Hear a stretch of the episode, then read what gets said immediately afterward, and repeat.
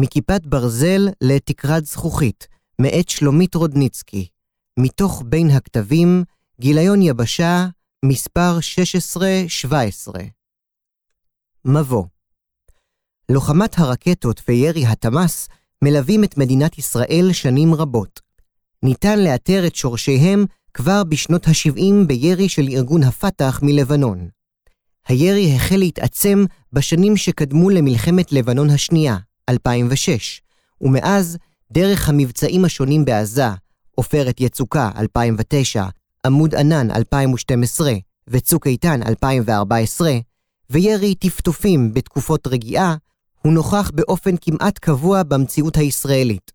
מצב זה מחייב את מדינת ישראל להצטייד במערכות הגנה אווירית מתקדמות ומתוחכמות יותר בכל עימות, על מנת לעמוד במרוץ הלמידה המתמדת עם האויב הספציפי ועם אויבים מנגד, הצופים והמפיקים לקחים משלהם.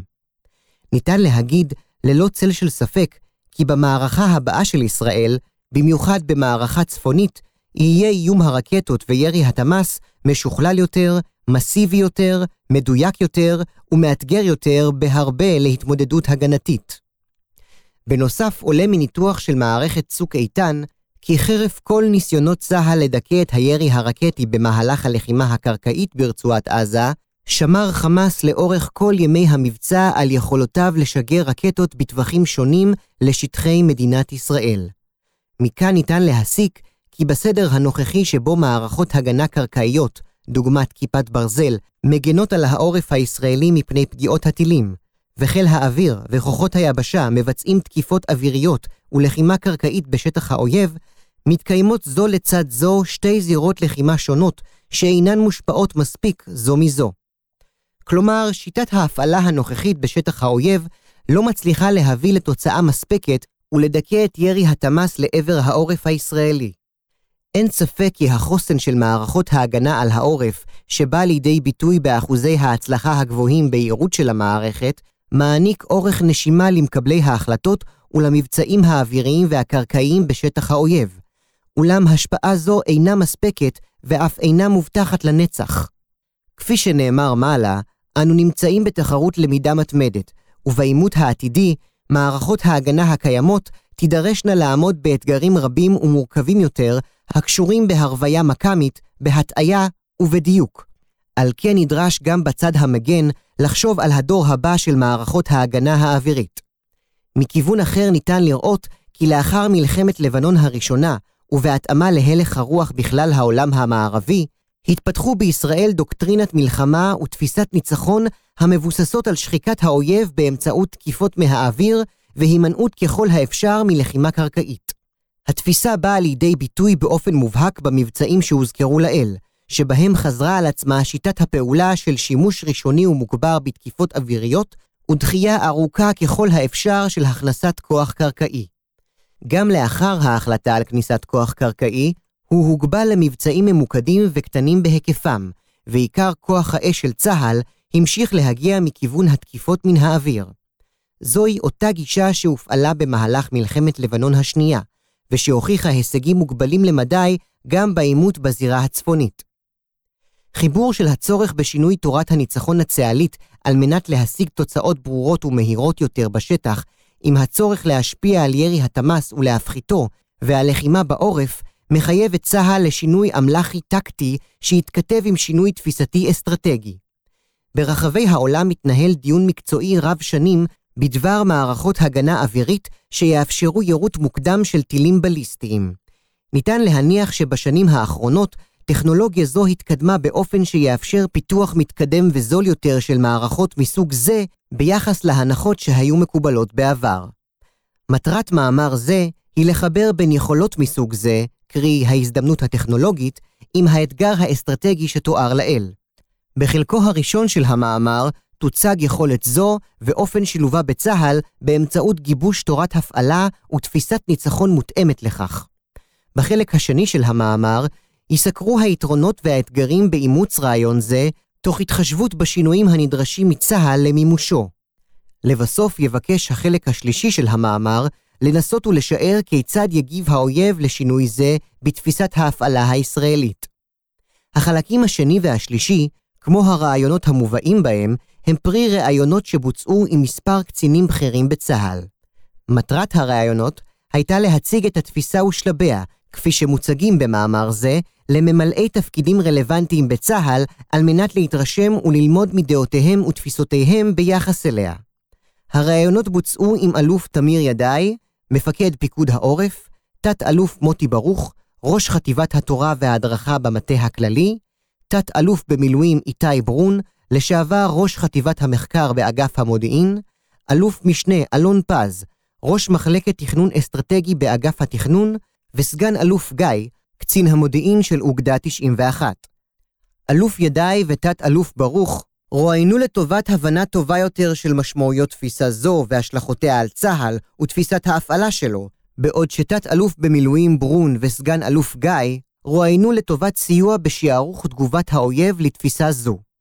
כמובן שכל המרואיינים סיפקו תובנות מעניינות, הן לצד הכחול והן לצד האדום, ובלי מחשבותיהם והידע הרב שלהם, כתיבת מאמר זה לא הייתה מתאפשרת. הגנה אווירית מסוג חדש, המרכיב הטכנולוגי.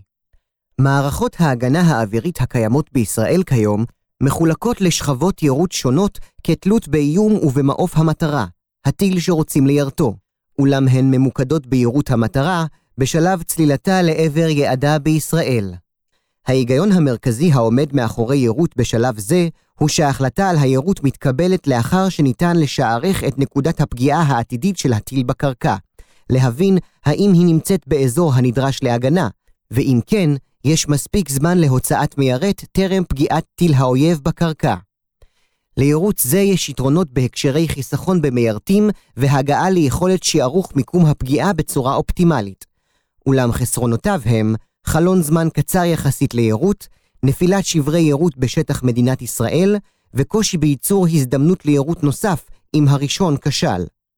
חיסרון נוסף של היירוט בשלב הצלילה הוא שעדיין יש צורך בהתראה ובהפעלת אזעקות בערים וביישובים הנמצאים בסביבת נקודת הפגיעה העתידית של הטיל בקרקע. הפעלת האזעקות אשר מובילה להתמגנות אזרחים באמצעים פסיביים, כניסה למקלטים וחדרי ביטחון, היא פגיעה קשה במרקם החיים האזרחי התקין. במקרים קיצוניים, כדוגמת ימי הלחימה במבצעים השונים, הפעלת האזעקות ופעולת ההתמגנות הפסיבית של האזרחים בצורה תכופה מאוד, יכולה להוביל אף לשיתוק מלא של החיים האזרחיים. השגרה היומיומית של חיי האזרחים בעורף מופרעת לחלוטין ומגיעה למצב של חיים מסירנה לסירנה, ללא ניהול תקין של שגרת יום, עבודה או פעילות כלשהי. לעומת זאת, מערכות BPI, Boost Phase Intercept ו-API, Ascent Phase Intercept, מיועדות לירות טילים בליסטיים בשלב ההאצה הראשונית או בשלב עלייתם בגובה, טרם הגעתם לנקודת האפוגע, שיא גובה המעוף. מסקירה מקצועית של מכון המחקר האמריקאי RAND, ניתן להבין שהיתרונות בירות טיל האויב בשלבים אלו הם: ראשית, יכולת שימוש במיירט פשוט וזול יותר, מכיוון שההתבייתות על טיל האויב פשוטה יותר כאשר הוא מפיץ חום, בשל הבעירה המשמשת לתהליך ההאצה הראשונית, ואיטי יותר, מכיוון שבשלב הטיפוס מעלה, כוח המשיכה משפיע עליו ברמה הגבוהה ביותר, והוא טרם הספיק להגיע למהירותו המרבית. שנית, יירוט בשלבים אלו חשוף פחות להטעיות או להתבייתות המיירט על שברי הטיל במקום על ראש הקרב או הנפץ. שלישית, יירוט בשלבים אלו מבטיח את נפילת שברי היירוט בשטח היריב ומונע נזק משני אפשרי זה. רביעית, הוספת יכולת יירוט טיל אויב בשלבי המעוף המוקדמים שלו היא תוספת של חלון הזדמנויות ליירוט נוסף ושכבה נוספת ליכולות ההגנה האחרות הקיימות. בהקשר הישראלי ניתן להבין כי יתרון נוסף יהיה מניעת שגרת האזעקות והצורך בהתמגנות אזרחית כפי שתוארה מעלה, ובכך אפשור תפקוד מלא של המשק והאזרחים. מניתוח של סוכנות ההגנה מפני טילים האמריקאית, MDA, עולים גם קשיים בתהליך היירוט של טיל בשלב ההאצה או העלייה. הקושי המרכזי הוא חלון הזמנים הקצר ליירוט והצורך בהתראה מוקדמת ככל האפשר. כדי לעמוד בכך, נדרשת מערכת מכה מדויקת מאוד על מנת לרכוש באופן מדויק את מיקום יציאת הטיל ולקבל החלטה מהירה ביותר להוצאת המיירט על מנת שיספיק לפגוש את טיל האויב בנקודת זמן רלוונטית. קשיים אלו מייצרים את הצורך של מערכות הגנה אווירית מסוג זה להימצא בקרבה יחסית לאזורי שיגור הטילים התוקפים מאשר מערכות הגנה אווירית אחרות. פיתוח מערכות הגנה אווירית מסוג זה הוא תהליך ארוך שנים. האמריקאים מעוניינים לפתח מערכות מסוג זה על מנת שתהיה להם יכולת ירות מוקדמת של טילים בליסטיים בין יבשתיים, בעיקר מכיוון צפון קוריאה. בעוד שהדרום קוריאנים והסינים רוצים מערכות דומות לירות טילים שטווחם קצר יותר מפיונגיאנג התוקפנית. בשנים האחרונות נשקלו אפשרויות שונות למימוש מערכות הגנה מסוג זה בארצות הברית, החל במערכות קרקעיות, דרך מערכות מוטסות נושאות לייזר, ועד כלי טייס מאוישים מרחוק ומצוידים בלייזרים או מיירטים מסוגים שונים. ההקשר הישראלי שונה עקב טווחי זמנים ומרחקים קצרים בהרבה, אולם עיקרון הפעולה הוא זהה. מאמר זה מתמקד באפשרויות שמספקת מערכת מסוג זה ללא קשר לצורת מימושה הפיזי. המאמר, על רקע הספרות המקצועית הענפה בגופים כמו מכון רנד ואחרים, יוצא מנקודת הנחה כי ניתן לפתח נשק מסוג זה ולהתקין אותו על גבי פלטפורמה קרקעית או אווירית שניתן למקמה בטווח של עד קילומטרים בודדים מהאיום. הנחת יסוד בסיסית נוספת היא שניתן לייצר מערכת מסוג זה בעלת אחוזי ירות גבוהים הדומים לפחות לאחוזים המוצהרים רשמית כלפי מערכת כיפת ברזל, 85% עד 90% הצלחה בירות במבצעים השונים. חשוב לציין כי מטרת המערכות הנידונות במאמר אינה להחליף את מערכות ההגנה האווירית הקיימות כיום, אלא להוסיף עליהן ובכך לייצר יתרונות חדשים ומגוון אפשרויות מענה. תפיסת ניצחון חדשה. לאור החסרונות וההישגים המוגבלים של תפיסת ההפעלה הנוכחית של צה"ל, הכוללת התבססות יתר על תקיפות אוויריות והימנעות ככל האפשר מתמרון קרקעי, נדרשת מדינת ישראל לחשיבה חדשה והסקת מסקנות. אין באמור להצביע על כך שישראל צריכה לשנות את טבעה ולהתרחק מדפוסי החשיבה המערביים בהקשרי לחימה מוגבלת ומספר עבדות קטן ככל האפשר, אלא עליה לפתח תפיסה חדשה שתאפשר תמרון קרקעי מהיר ואפקטיבי המגיע להישגים בשטח האויב והמשפיע על דיכוי ירי התמ"ס לעבר העורף הישראלי. במאמרים של אלוף משנה אראן אורטל, קץ להדחקה, עידן שישי בלוחמת היבשה, ואלוף קובי ברק, השמיים אינם עוד הגבול, הצורך בלוחמה רב-מימדית ביבשה ובאווירייה יבשתית, נזכרה תפיסה הגורסת כי יש לשלב בקרב כוחות היבשה המתמרנים יכולות אנכיות ורב-מימדיות בדמות רחפנים וכתב"מים הצמודים לכוח המתמרן ברמת החטיבה והמופעלים על ידו. מאמר זה מבקש ללכת צעד קדימה ולהציע את שילובן של מערכות ההגנה האווירית בעלות יכולות יירוט BPI או API שנזכרו מעלה בקרב הכוחות המתמרנים. שילוב מערכות הגנה אווירית מסוג זה יספק נדבך נוסף לכוחות המתמרנים ויאפשר ליצור סינרגיה בין המלחמה כנגד התמ"ס ובין הלחימה הקרקעית בשטח האויב. כמו כן, שילוב זה הינו צעד נוסף ומכפיל כוח בדרך לשינוי הדרוש בתפיסת הניצחון של צה"ל. שינוי זה יכלול מעבר לתפיסה הכוללת 4 עקרונות פעולה. 1. התבססות על שימוש בכוח אווירי ובתקיפות אוויריות כצעד ראשון בפתיחת מערכה בדומה לתפיסה הנוכחית. שימוש זה נועד לתקיפת המטרות הידועות והמוכרות לחיל האוויר בעת שגרה, השמדת מצבורי נשק ועמדות לחימה רבות ככל האפשר לקראת כניסה קרקעית וריכוך מקדים של שטח. 2. תחילת תמרון קרקעי בשלב מוקדם באמצעות כוחות מתמרנים קטנים ככל האפשר, המצוידים במערכות הגנה אווירית טקטיות, שישאפו לחדור לשטח האויב ולנטרל אזורי ירי תמ"ס לעבר העורף הישראלי. קרבת הכוחות לנקודות שיגור הטילים תאפשר ירות מקדים שלהם כפי שתואר קודם לכן, ובכך היא תוביל לירידה באפקטיביות הירי הרקטי לעבר העורף הישראלי ולמשיכת האויב ללחימה פנים אל פנים בניגוד לשיגור רקטות בהיחווה. 3. מערכות הגנה אווירית אלו יגנו גם על הכוח המתמרן מפני פגיעת רקטות קצרות טווח, בדומה לפגיעות שנראו במבצע צוק איתן בשטחי הכינוס הצהליים באמצעות מרגמות ורקטות קצרות טווח. הגנה זו תאפשר לכוח המתמרן לשפר את כושר ההגנה והניוד, הודות לצמצום במערכי הגנה אחרים וכבדים יותר, וכפועל יוצא, היא תשפר את יכולות התמרון והלחימה שלו באופן שהאפקטיביות המבצעית תעלה באופן משמעותי. כתוצאה משילוב בין היירוט הקדמי של מערכות ההגנה האוויריות הטקטיות והיירוט האחורי של מערכות כיפת ברזל ודומיה, ניתן יהיה להגיע לצמצום משמעותי של ירי תמ"ס ורקטות לשטח מדינת ישראל. דבר זה יאפשר מרווח נשימה גדול אף יותר מזה שחווינו בסבבי הלחימה האחרונים, יקטין את הפגיעה במרקם החיים בעורף הישראלי, עקב צמצום מספר צפירות ההזעקה, הסירנות והצורך בהתמגנות פסיבית, ויבטל את הסכנות לשיתוק כלכלי או תחבורתי של מדינת ישראל, כפי שהתרחש במהלך מערכת צוק איתן עם הסגירה החלקית של נמל התעופה בן גוריון ליממה עקב פגיעת רקטה בבית ביהוד במרחק קילומטר משם. 4. התמרון הקרקעי של הכוחות הקטנים ילווה בתמרון קרקעי מסיבי יותר של מאמץ עיקרי שיופנה למרכז העצבים והנכסים הקריטיים של האויב.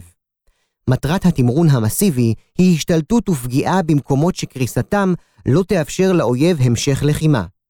מאמץ זה, שיכלול מספר רב יותר של כוחות שונים, יוכל להגיע להישגים טובים ומהירים יותר, הודות לתמרונים של הכוחות המצומצמים יותר שהתרחשו במקביל. מימוש תפיסה זו יוביל לפתיחת לחימה באמצעות ניצול יתרונות הכוח האווירי כפי שאנו מכירים אותם גם כיום, אך ימנע את מתיחת שלב זה מעבר לגבול האפקטיביות שלו. המעבר לתמרון יבשתי מסוג חדש מצויד ביכולות אוויריות לאיסוף ותקיפה לצד יכולות הגנה אוויריות, יוביל לצמצום עד כדי חיסול היכולת הרקטית של האויב. במצב זה, הלחימה הקרקעית תהפוך ממשחק מחבואים בשטח לא מוכר ללחימה פנים מול פנים שבה לצה"ל יש יתרונות רבים עקב עוצמתו הטקטית הברורה. כמו כן, יאפשר הדבר הגעה מהירה יותר ליעדים קריטיים לאויב ואת הכרעתו. במקביל תשמר ותפעל יכולת הגנת העורף באמצעות מערכות ההגנה האווירית המוכרות לנו כיום, אשר יהוו שכבת הגנה נוספת למערכות ההגנה האווירית הטקטיות. מבנה הכוח המתמרן. על מנת לממש תפיסה זו, יש לארגן מחדש את הכוחות המתמרנים. חלק זה יעסוק באופיו של הכוח המתמרן הטקטי המשני, שיצויד במערכות הגנה אווירית טקטיות ויחתור לסיכול יכולות הירי הרקטי של האויב, ופחות במאמץ המתמרן העיקרי שפניו ליעדים הקריטיים של האויב ולהכרעתו באמצעות השמדתם. זאת כיוון שכוח עיקרי זה ייראה דומה יחסית למאמצי תמרון אוגדתיים מוכרים כיום ונדון בהרחבה במאמרים אחרים. הכוחות המתמרנים המשניים יורכבו מכוח מתמרן קרקעי בהיקף הסדק הקטן ביותר האפשרי, ואליהם יתלוו לוחמי מערך ההגנה האווירית האמונים על הפעלת מערכות היירוט המקדים. מבנה זה אינו זר לצה"ל. כך נראו בעבר כוחות היבשה שלובו בכוחות נ"מ טקטיים בעלי מערכות הגנה אווירית נגד מסוקים שהיו איום משמעותי משנות ה-80 של המאה הקודמת ועד ראשית שנות ה-2000. דוגמה נוספת למבנה זה נזכרה במאמרם של תת-אלוף במילואים שחר שוחט ויניב פרידמן, מהגנה טקטית נגד מטוסים להגנה אווירית מערכתית.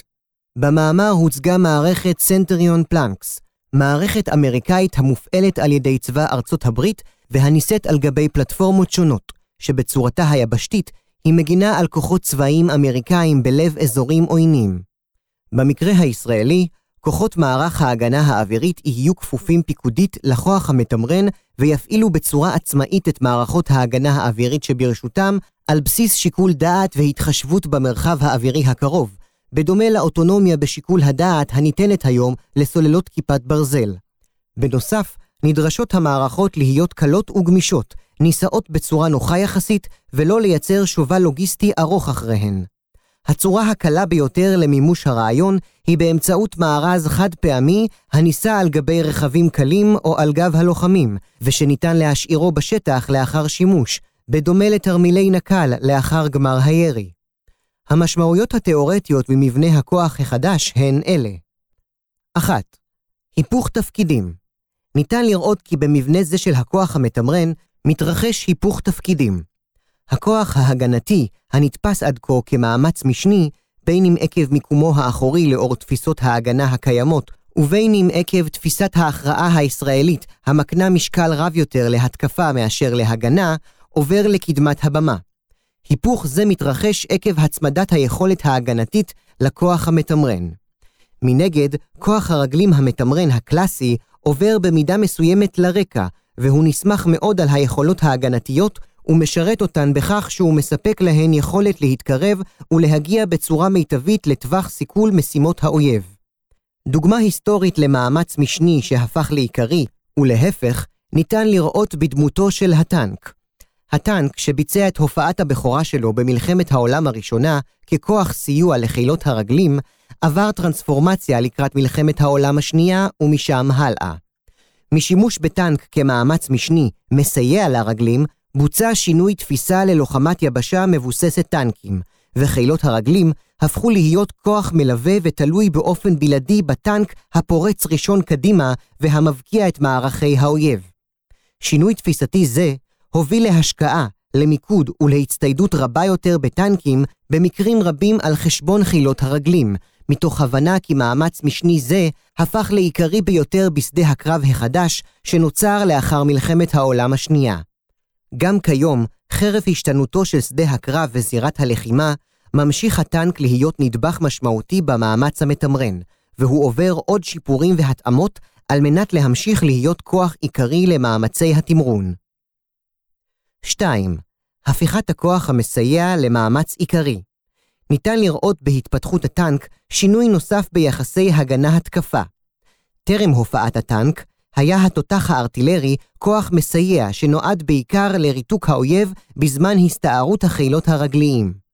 הטנק, שהעניק ניידות לתותח, הפך את היכולת ההגנתית בעיקרה, ירי מרחוק, ליכולת התקפית, ארטילריה מסתערת, ראשונה לחצות את שדה הקרב, כלומר למאמץ עיקרי. ייתכן שמערכות הגנה אווירית טקטיות, שתכליתן ההגנתית היא כפולה, ראשית על הכוח המתמרן ושנית על העורף, יקבלו אופי התקפי יותר עקב התרומה שלהן למניעת התקפת האויב והסתתו מהשימוש בתמ"ס לקרב פנים אל פנים, בדומה להתפתחות האבולוציונית של הטנק. יתרונות למול אתגרים. אם יוצאים מנקודת הנחה ששילוב מערכות הגנה אווירית טקטיות בקרב הכוח המתמרן יוביל לצמצום משמעותי בכמות הרקטות המיורטות מעל שמי ישראל או הנוחתות בשטחה, ניתן לזהות יתרונות רבים למהלך זה, והעיקריים שבהם: 1. העברת הלחימה חזרה לשטחו של האויב, באמצעות שימוש ביכולת טכנולוגית חדשנית. באופן מסורתי, עקב החוסר בעומק אסטרטגי, שאפה ישראל לנהל את הלחימה בשטח האויב, ולמנוע מצב שבו הלחימה עשויה להתנהל במרחב צבאי אזרחי משולב בתוך המדינה. יכולת התמ"ס ארוך הטווח של האויב העבירה את המלחמה לתוך העורף הישראלי, ואילו ירות מקדים בשטח האויב יאפשר להחזיר את הלחימה לשטחו ולקדש שנית עיקרון זה. 2. היפרדות מחודשת של החזית והעורף ויצירת זירת לחימה מצומצמת וממוקדת יותר תאפשר ניהול שגרת חיים תקינה במרבית שטח מדינת ישראל. הסרת האיום מהעורף תוביל לירידה במחיר הכלכלי שתשלם מדינת ישראל על כל יום לחימה. לפי הערכות החירום של משרד האוצר, במלחמה הבאה יעלה למשק הישראלי יום לחימה בתרחיש של מלחמה כוללת בזירה הצפונית כ-2.3 מיליארד ש"ח. נתון זה כולל רק את ההפסדים הכלכליים הנובעים משיתוק המשק, מפגיעה בתוצר ומירידה בפעילות הכלכלית, והוא אינו כולל את הוצאות מערכת הביטחון. ככל שתימשך הלחימה, ילך ויגדל ההפסד הכלכלי ויגלם בתוכו הפסדים נוספים הקשורים באובדן השקעות מחול, בתשלומי פיצויים לנפגעים ברכוש ובנפש, ופגיעה בתיירות ובצריכה המקומית. המשמעות היא עשרות ומאות מיליארדי שקלים בטווח של כ5 שנים. היכולת לצמצם מחיר כלכלי כבד זה היא יתרון משמעותי ברמה האסטרטגית למדינת ישראל. 3. קיום שגרת חיים תקינה במרבית חלקי הארץ תאפשר לחזק את החוסן המנטלי הלאומי. מצב זה יאפשר אורך נשימה לחברה הישראלית ולמנהיגיה על מנת לקבל את ההחלטות הנבונות ביותר בדבר המשך הלחימה, וימנע את האפשרות שהחלטות מסוג זה תוכרנה על בסיס שיקולים פוליטיים של ציבור מתוסכל ולחץ אזרחי לסיים את הלחימה. בנוסף, פינוי מצומצם יותר של ערים ויישובים מקו הגבול הצפוני כתוצאה מיכולות ירות בשטח האויב ולא רק בישראל, יהיה מבחינה מורלית משמעותי מאוד לעורף הישראלי ויחזק את תחושת העמידה מול האיום. חיפה כעיר מקלט ולא כעיר מפונה. 4. שבירת פרדיגמה אצל האויב והסתתו משימוש בתמ"ס לתהליכי חשיבה ובניין כוח חדשים. מערכות הגנה אווירית טקטיות שתשתקנה את כוח האש של חיזבאללה בצורה חדשה ולא מוכרת, בניגוד למערכות ההגנה האקטיבית הקיימות כיום והמוכרות לו היטב כדוגמת כיפת ברזל, יחייבו את הארגון לחפש פתרונות לשיתוק זה ולדרכי פגיעה חדשות בישראל. בהינתן שכל שינוי בתפיסת הפעלה הוא מורכב ומצריך משאבים, תהליכי חשיבה וזמן רב לגיבוש מענה מיטבי, יקשה השינוי על חיזבאללה בלחימה עצמה, בהתאוששות ממנה ובתהליך ההתכוננות למלחמה הבאה. קשה להעריך ולהתחייב שהתוצאות של תהליכים אלו יטיבו בהכרח עם ישראל, ועל כך יורחב בחלקו האחרון של המאמר. אולם ניתן להניח כי עצם הצורך בהתמודדות עם שינויים פנימיים יקשה על חיזבאללה ויחליש אותו, ובכך הוא יועיל לישראל בהתמודדות עמו. כאשר ארגון צבאי נמצא בתהליכי שינוי מחשבתי אסטרטגי ואופרטיבי, הוא בוודאי יתקשה יותר להתמודד במקביל עם ניהול הלחימה. 5. הכוח המתמרן יזכה בחופש פעולה נרחב יותר. הוא יוכל לנהל את מאמציו הקרקעיים בלי לחשוש שאת המחיר על פעולות רגישות או משמעותיות ישלם העורף הישראלי. בנוסף, התמרון יוכל להתפנות ולהתמקד במטרות האיכות וביעדים המרכזיים הנדרשים להכרעת האויב ולשיתוקו, במקום לבצע משימות סיזיפיות, כמו מעבר מבית לבית וחיסול כל משגר. יתרה מכך, התמרון יוכל להיות ממוקד יותר אך ורק ליעדים הרלוונטיים להכרעה הקרקעית, ולא ליעדים הרלוונטיים להפסקת האש על העורף, מכיוון שמערכות ההגנה שהכוח יישא עמו ינטרלו אש זו גם ממרחק מסוים. גמישות הכוח המתמרן תתאפשר גם הודות לעובדה שמערכות ההגנה הטקטיות יוכלו לשמש להגנת המפקדות והמאמצים הלוגיסטיים הקרובים לכוחות. במצב זה יוכל הכוח המתמרן להיות ממוקד, חד ואפקטיבי יותר מאשר בעבר. 6. הוספת מימד התקפי לפעולות ההגנה. יכולת הירות המקדים היא יכולת הגנתית בעיקרה. אולם אם היא תשולב טרם המלחמה במערך הגנת הגבולות של מדינת ישראל, היא תוכל להסב נזק התקפי לכל פעולה של האויב. נכון להיום, נמצאת ישראל במשוואה של מגן מול תוקף ומקיימת בעיקר הרתעה באמצעות שלילה. כלומר, היא מנסה להניע את האויב מפעולותיו מתוך המחשבה כי לא יצליח לבצע אותן. הרקטה לא תפגע ביעדה משום שמערכת כיפת ברזל תיירט אותה. שילוב מערכות הגנה אווירית טקטיות בקרבת הגבול כבר בשלב המערכה בין המלחמות יאפשר לישראל לגייס לטובתה גם הרתעה באמצעות ענישה, מכיוון שפעולה התקפית של האויב תענה בזמן קצר ובשטחו. הרקטה תתפוצץ בשלב מוקדם במעופה ותסב נזק לאזור שממנו היא שוגרה. בעוד שהרתעה באמצעות שלילת יכולת משדרת ליריב כי הבחירה בתמ"ס היא בחירה נכונה, הגם שהוא נדרש להתקדם ולפתח עוד יכולות, שילוב מימד התקפי להגנה ויצירת הרתעה באמצעות ענישה עשוי להוביל לשינוי במשוואת האם זה שווה את זה אצל האויב, וייתכן שאף לזניחת מרחב פעולה זה בדומה לתיאור בסעיף 4. על אף היתרונות הרבים שפורטו לאל, ניכר כי פיתוח מערכות הגנה אווירית טקטיות וארגון מחדש של הכוח המתמרן שיעשה בהן שימוש, תומנים בחובם אתגרים ונקודות למחשבה. 1.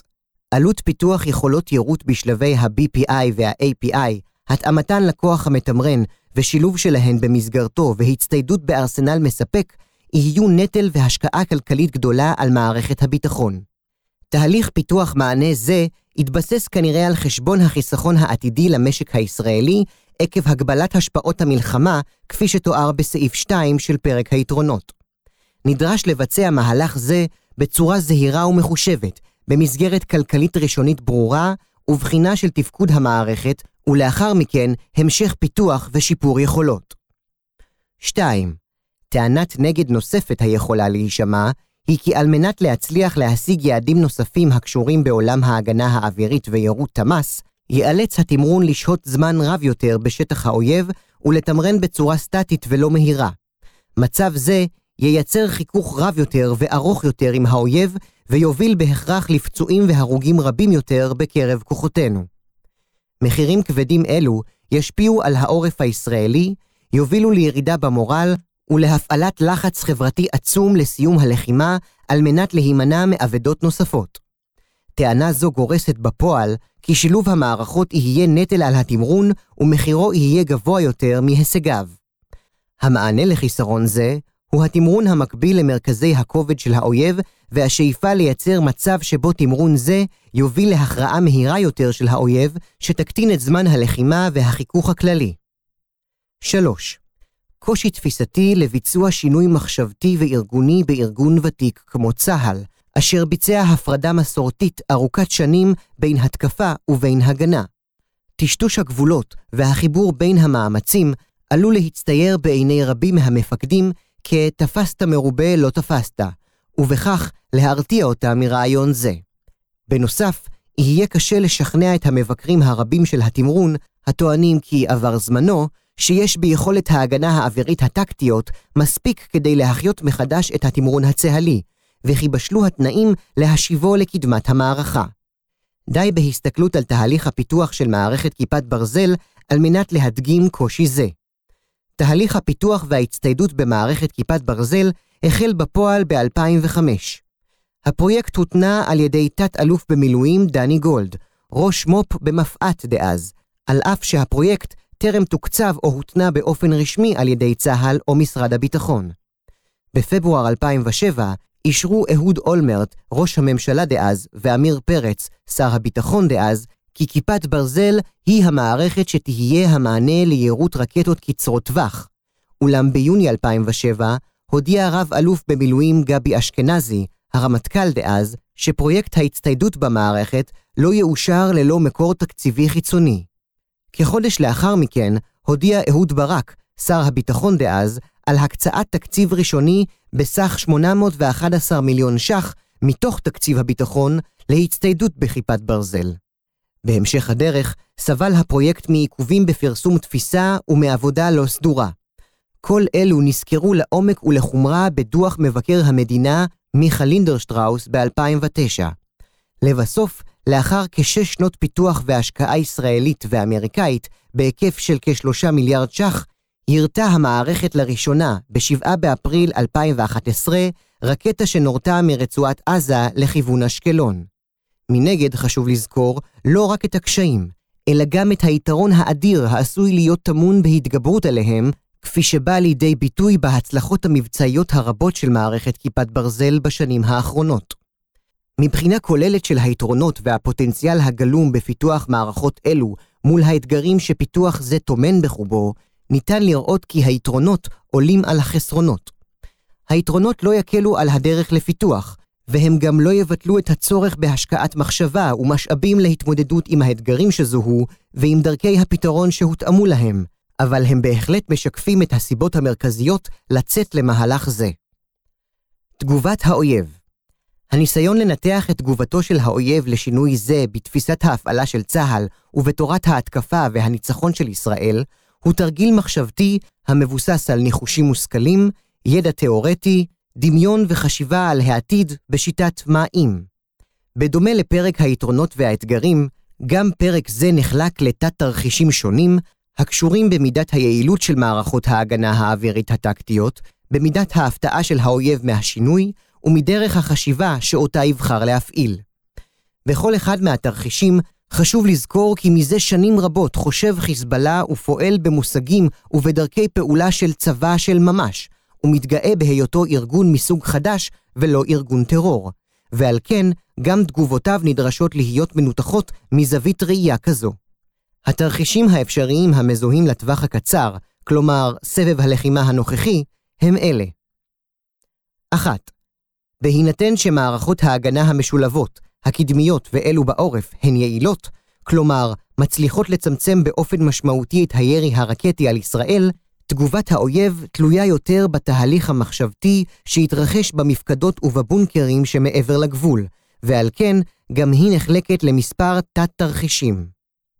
א', היה ויחליט האויב כי תמרון הוא תמרון הוא תמרון, ולא יזהה שינוי מהותי בלחימה על אף יכולות ההגנה המשופרות של ישראל, יש לצפות כי הוא ימשיך לנהוג לפי תוכניות המלחמה שהכין מבעוד מועד. תרחיש זה הוא סביר פחות, אולם הוא אפשרי. ב', היה ויקבע האויב שיש במערכות הגנה אלו סיכון ממשי להמשך מימוש מרכיב האש בתוכנית הלחימה שלו, הוא יפעל במרץ על מנת לשבש את האפקטיביות של מערכות אלו ולהקטינה. הערכה היא שהאויב ינסה לעשות זאת באמצעות פריסה רחבה ועמוקה יותר של קני השיגור, על מנת להקשות על הכוח המתמרן ולאלצו להיכנס עמוק יותר ולחזיתות רבות יותר. בנוסף, האויב ישאף לשגר מתחים רבים יותר של מספר גבוה יותר של רקטות במקביל, על מנת להרוות את המערכות ובכך להקשות עליהן, וגם לנסות ולהוביל לניצול מהיר ולסיום מלאי המיירטים הישראלי. במקביל, ישקוד האויב על פיתוח אמצעי הטעיה עבור המערכות החדשות, בדומה לתהליך הלמידה שביצע ושעדיין הוא מבצע על מערכות ההגנה הקיימות כיום. בתרחיש זה, בהיבטי ההתמודדות עם התמרון והחיכוך עם צה"ל בשטח, ימשיך חיזבאללה לפעול כפי שהוא מתכנן גם כיום להילחם במשחקי מחבואים עם חיילי צה"ל. כל תהליכי המחשבה וההתאמה של חיזבאללה למצב החדש ולשילוב בין מערכות הירות הקדמי והאחורי יגזלו ממנו משאבים יקרים, זמן, עיסוק וקשב מפקדים, ואין ביטחון שכל אלו ישפרו בהכרח את מצבו. ניסיון להרוות את המערכות יוביל לקיצור אורך הנשימה שלו בהיבטי מלאי הטילים, ובכך גם לקיצור המלחמה. ניסיון לפיתוח מערכות הטעיה חדשניות יוביל לתהליכי פיתוח ענפים שאין זה בטוח שיש ביכולתו לממנם ולעמוד בהם. הניסיון לפתח טילים ורקטות היכולות להקשות ולהרוות גם מערכות יירוט בשלב העלייה וגם בשלב הצלילה הוא אתגר טכנולוגי וכלכלי גדול מאוד. חשוב לציין כי גם ניתן להניח ברמת סבירות גבוהה שחיזבאללה ינסה לסכל את יעילות המערכות לא רק באמצעים אוויריים, אלא גם באמצעות תקיפת וניסיונות לחיסול הכוח המתמרן, הנושא והמתפעל את מערכות ההגנה האווירית הקדמיות. 2. תרחיש מתקדם יותר ובעל הסתכלות לטווח הארוך יותר הוא תרחיש שבו מערכות ההגנה מתגלות כיעילות. האויב מופתע מאוד מהיכולת החדשה והמתקדמת של ישראל, ומחליט לאמץ פרדיגמה אחרת ללחימה באמצעות תהליך למידה ושינוי חוצי ארגון, מעבר לסבב הלחימה הנוכחי. במצב כזה, יכול חיזבאללה לפנות לכמה כיווני פעולה אפשריים, ואף סביר להניח שהוא יפעל בכמה מהם במקביל.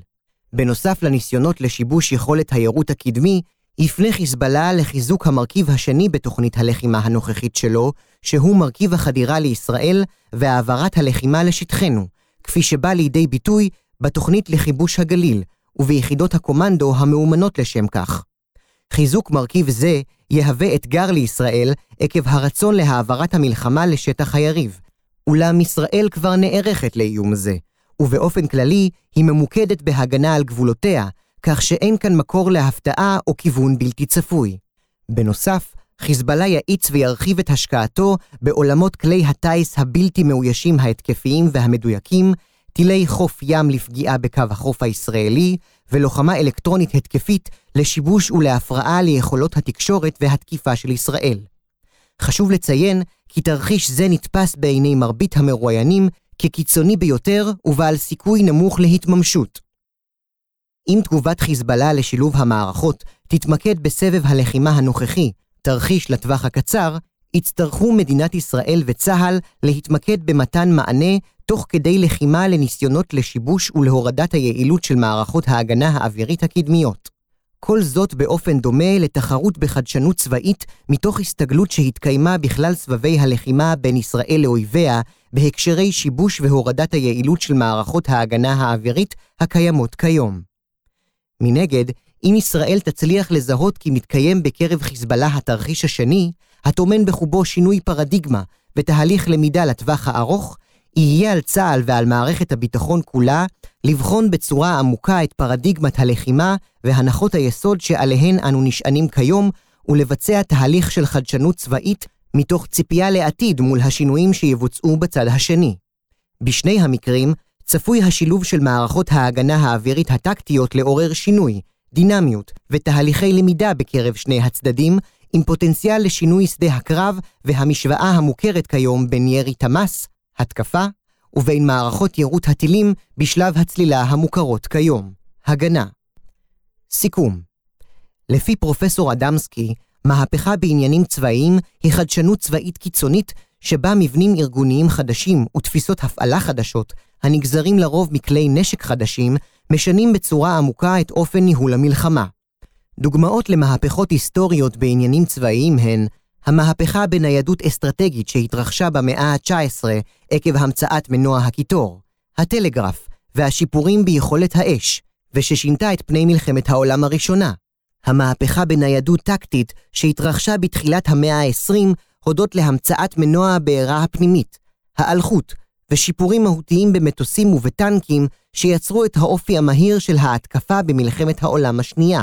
והמהפכה הרלוונטית ביותר לימינו היא המהפכה בעניינים צבאיים הקשורה לטכנולוגיות המידע, והיא המעצבת עד היום את שדה הקרב המודרני.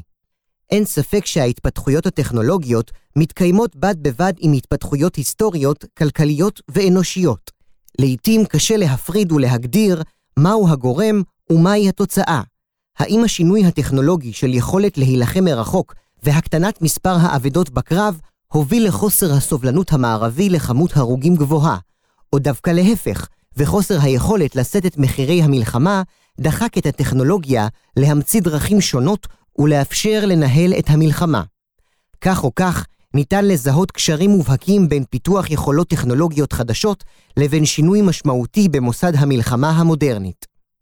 פיתוח של יכולות ירות באמצעות מערכות הגנה אווירית טקטיות שילבו את הכוח המתמרן ושיאפשרו ירות של טילים ורקטות בשלבי המעוף המקדימים שלהם, עשוי להיות השינוי הטכנולוגי הבא שישפיע על הגלגול הנוכחי של שדה הקרב. הדבר תלוי ביכולת לזהות את היתרונות ואת האפשרויות שחידוש זה טומן בחובו, בעיסוק בלתי פוסק למקסום הישגיו, בהתמודדות עם האתגרים בדרך ובהתאמת תפיסות ההפעלה ותורת הלחימה לשימוש בו, כמו גם הנכונות להסתכן ולהשקיע בטכנולוגיה החדשה שתוארה במאמר זה. זהו עשוי להיות שלב משמעותי בדרך של צה"ל ומדינת ישראל להשתחרר מגישת העוד מאותו הדבר, ולהתקדם צעד נוסף לעבר העידן השישי של לוחמת היבשה.